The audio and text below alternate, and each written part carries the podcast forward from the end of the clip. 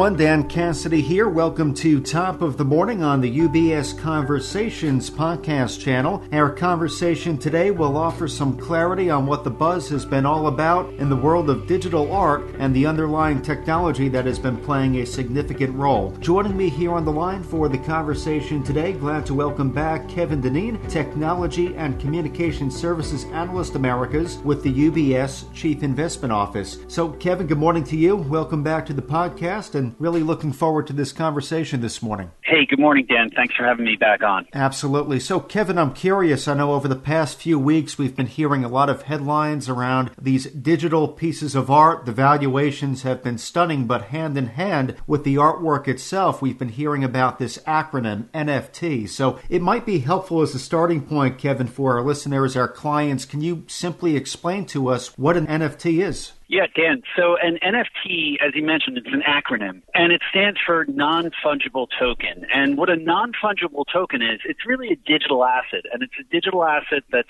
often used to represent ownership or authenticity.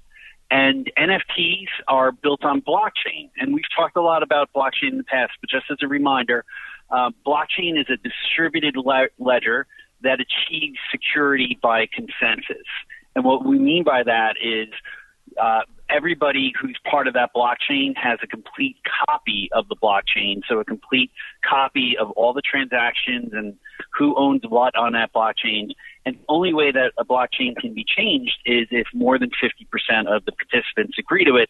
So that's sort of the, the interesting aspect of, of blockchain security.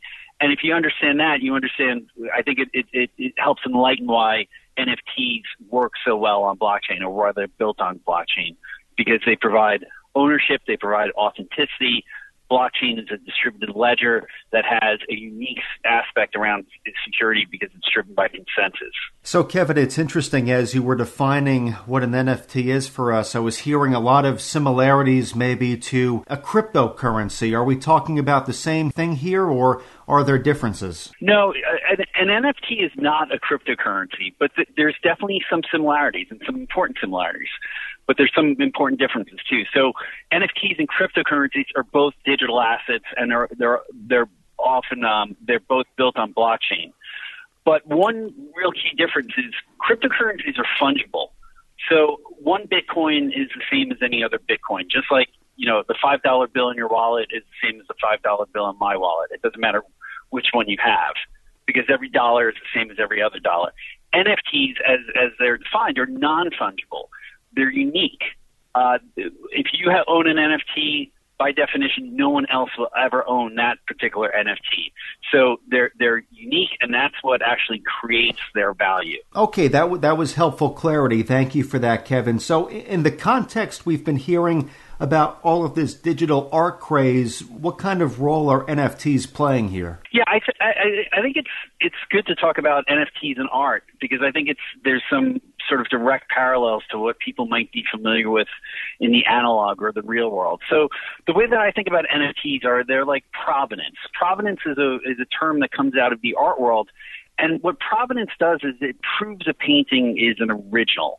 So provenance will, you know, if you own a Rembrandt or a Caravaggio or some great work of art, you want to have provenance that shows that this is actually by the artist you say it is. And that's often sort of understanding the history of who owned it and how, where the painting was and almost like a chain of custody, if you will.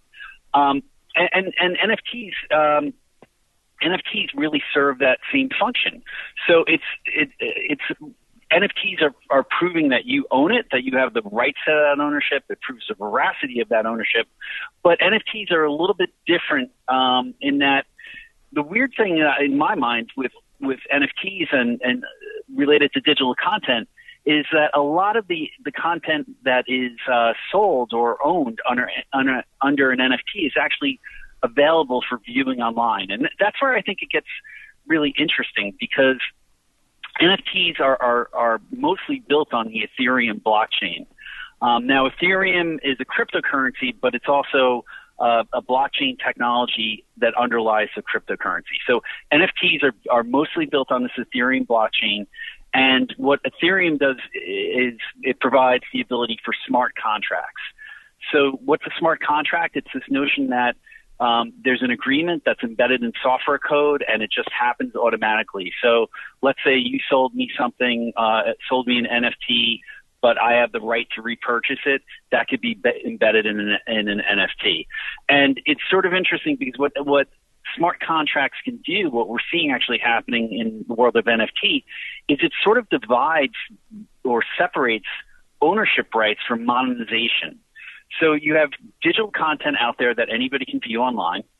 You have people who are buying an NFT for a particular piece of digital content and they own it, but they may not own the rights to commercialize all of that that digital content.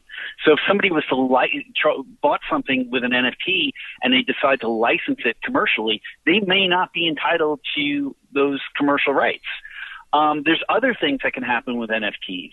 Uh, a popular music group put out an NFT uh, with their album, and um, the NFT enables you to have uh, sort of an option to buy front row seats when they go on tour again in a post-COVID world.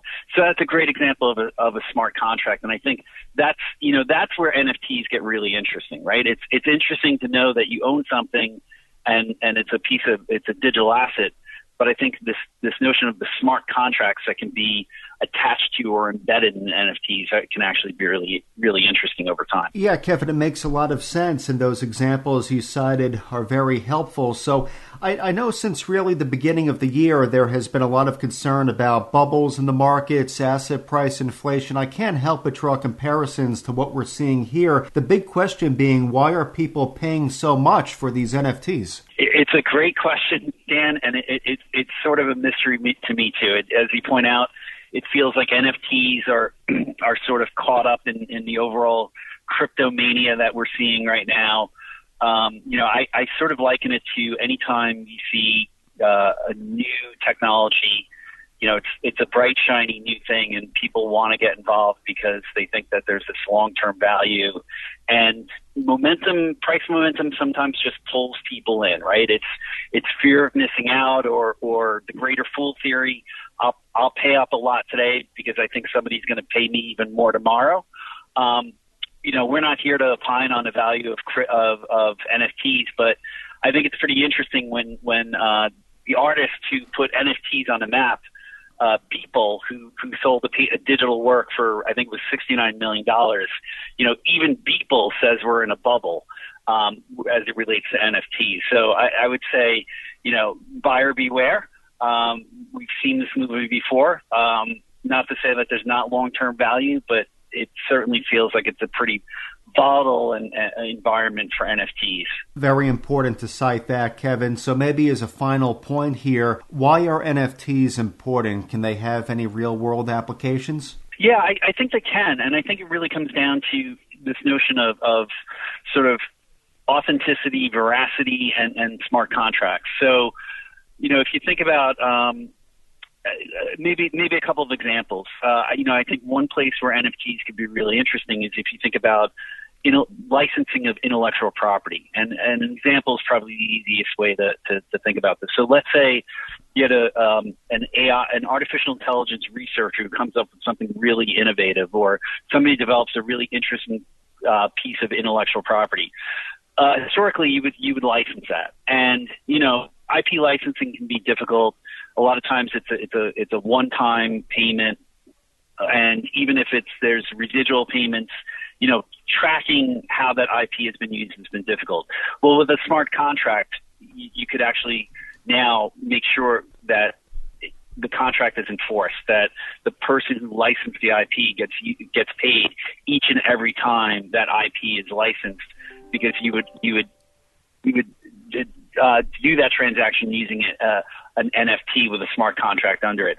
I think the other thing is when we talk about authenticity and veracity, you know, what we see on the internet now, and everybody's heard about this, are this the rise of deep fakes.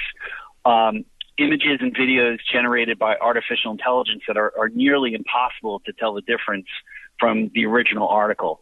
Um, so what would be interesting is if, if, if in a world where AI is only going to become more commonplace and more accessible, and we're it could engender an even deeper distrust of what we see online. It could be an interesting model to attach NFTs to um, video content or news content to prove the veracity and the authenticity of that content.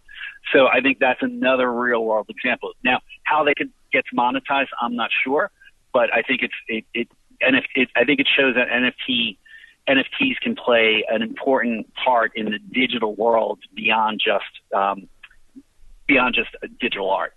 Well, Kevin, certainly a fascinating topic that has piqued the interest of many, myself included, over the past few weeks. So thank you very much for joining us on the podcast today and providing the background and context that you did. Uh, perhaps a topic we can follow up on during future conversations, though appreciate your time and insight again today, Kevin. Thanks, Dan. Great to be with you. Absolutely. And again, today we have been joined by Kevin Dennean, Technology and Communication Services Analyst Americas with the UBS Chief Investment Office.